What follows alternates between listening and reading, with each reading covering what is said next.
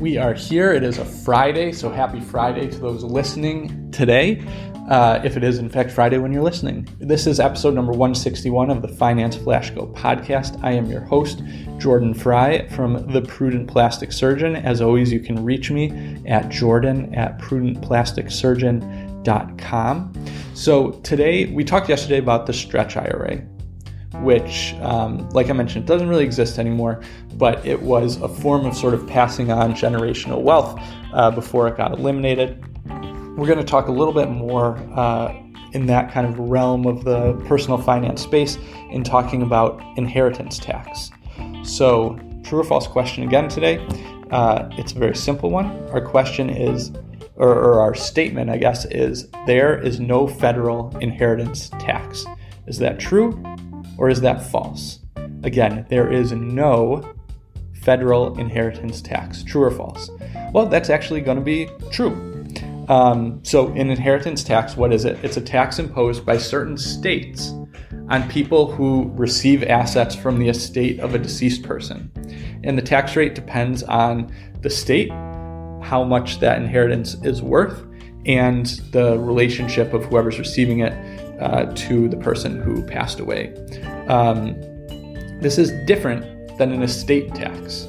So, an estate tax is a tax, this is going to be a different episode, but very briefly, on the value of the estate, kind of before it gets passed out. That's that's there. That's you know that that is federal and state. But this inheritance tax is a second tax that gets put on the person who receives that money. So the estate takes a hit, then you receive the money, then part of that money is taxed. Um, so remember, there's no federal inheritance tax, but if you live in one of these six states at the time of this recording, you have an inheritance tax, which is kind of an extra kick in the shin. Um, so the states are Iowa, Kentucky, Maryland, Nebraska, New Jersey, and Pennsylvania. And I was surprised reading this um, when I first learned about this. New York is not on it. New York is where I live. Not that this is, you know, something that um, is going to be an issue for me necessarily, but uh, New York is not on that. But so those six states are the ones.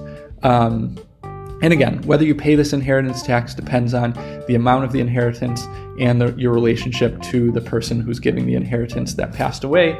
Um, if you live in these states. And obviously, lower values and closer relatives are less subject to the tax. So if you give it to, you know, your third cousin 18 times removed, it's going to be a lot more tax.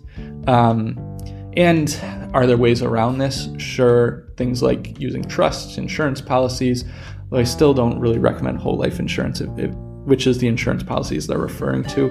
Um, you know, like I said, maybe there's a very small percentage of the time and with a certain amount of wealth where that can be uh, a benefit, but um, best avoided in general. That's sort of an aside there. Um, or you can provide gifts. Remember, you know, you can give up to 15000 a year without um, getting taxed as a gift to um, you know people in your life you can do that during your lifetime to avoid uh, these kind of inheritance taxes or giving it away as an estate um, so that is the inheritance tax.